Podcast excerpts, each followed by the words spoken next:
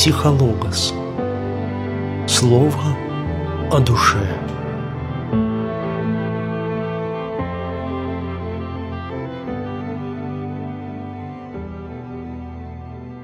Приветствую вас, дорогие братья и сестры. У микрофона психолог Николай Соколов. И сегодня я хотел немного поговорить с вами о роли решимости в духовной жизни. Одна моя знакомая, человек с очень даже прочными жизненными устоями, все допытывалась, что означает слово «решимость» и какое оно имеет отношение к духовной жизни человека. Нет, вы мне объясните, чем решимость отличается от решительности, и почему решимость относится только к добрым намерениям человека. А есть ли решимость ограбить, например, убить?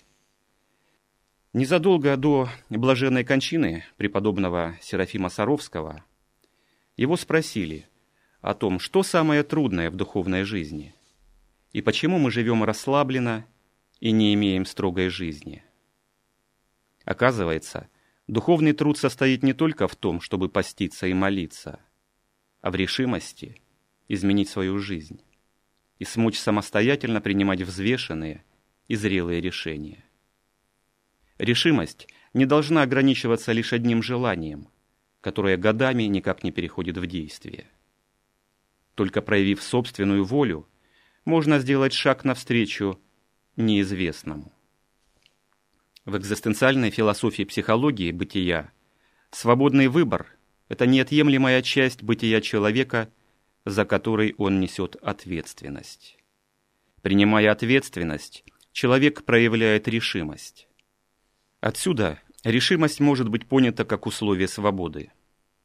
Утверждая себя в мире, человек проявляет решимость, что есть не только готовность к действию или действие, но и процесс постижения бытия, раскрытия его смысла.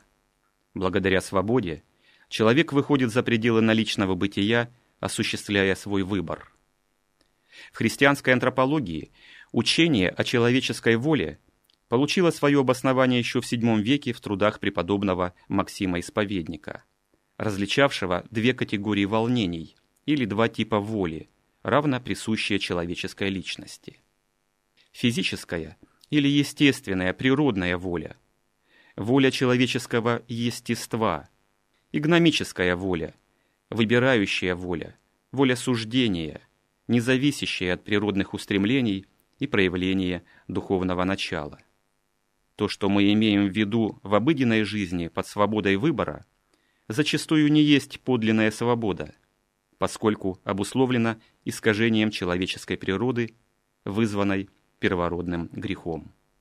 Поэтому решимость ограбить или убить не относится к подлинной свободе человека, осуществляющего сознательный выбор в пользу добра. Решимость, как духовное явление, словами святителя Феофана Затворника, есть плод всецелой твердости духа, а не кипучести одной силы, воли или сердца – с одной стороны, как ее внешняя, может быть сторона, это твердость выбора, духовно-нравственной расположенности служить Богу. Внутренняя сторона решимости – ревность о Господе, как духовная добродетель. Как часто при выборе духовного пути мы вроде бы все понимаем, но не имеем сил быть твердыми в своих намерениях. Мы изумляемся подвигами святых и тому, как у них достало силы, несмотря на чудовищные препоны, вплоть до прямой угрозы лишения жизни. А все потому, что у них была духовная решимость, и их сердца горели пламенем любви к Богу. А в нашей жизни сомнения, страх изменений, нежелание менять привыкшее теплое местечко в своей улитке, внутреннее согласие отступить в случае чего, являются теми якорями, которые удерживают нас от решительных действий. Помните жену праведного Лота, которая оглянулась на горевший Содом? Про что это? Да практически про каждый день нашей жизни. У нас нет решимости противостоять греху, отвернуться от соблазняющего пристрастия, нет решимости изменить отношения в семье, решимости попросить прощения и покаяться, последовать голосу своей души в выборе своего призвания и профессии. Да, согласен, это непросто. Человек боится ошибиться и боится худших последствий. Поэтому так и остается стоять на одном месте у реки и боится сделать шаг, чтобы войти. У преподобного Паисия Святогорца есть замечательный рассказ, который хорошо иллюстрирует психологию сомневающегося и последствия несвоевременных решений. На берегу реки стояли два человека, которым нужно было перейти на противоположную сторону.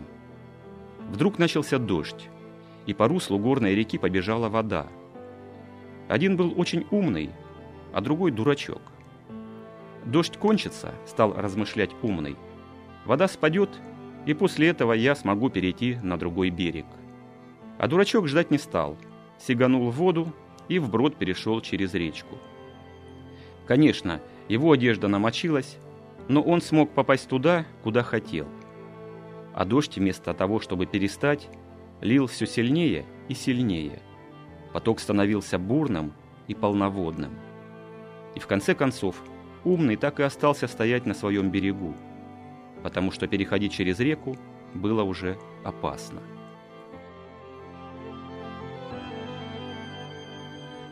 В продолжении этого рассказа мне вспомнился один случай.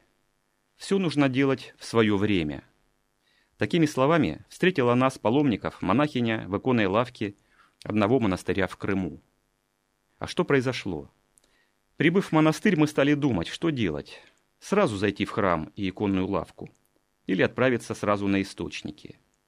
Идти на источники не близко, и мы решили сначала направиться к ним. Вернулись в монастырь уже к вечеру, за пару минут до закрытия иконной лавки.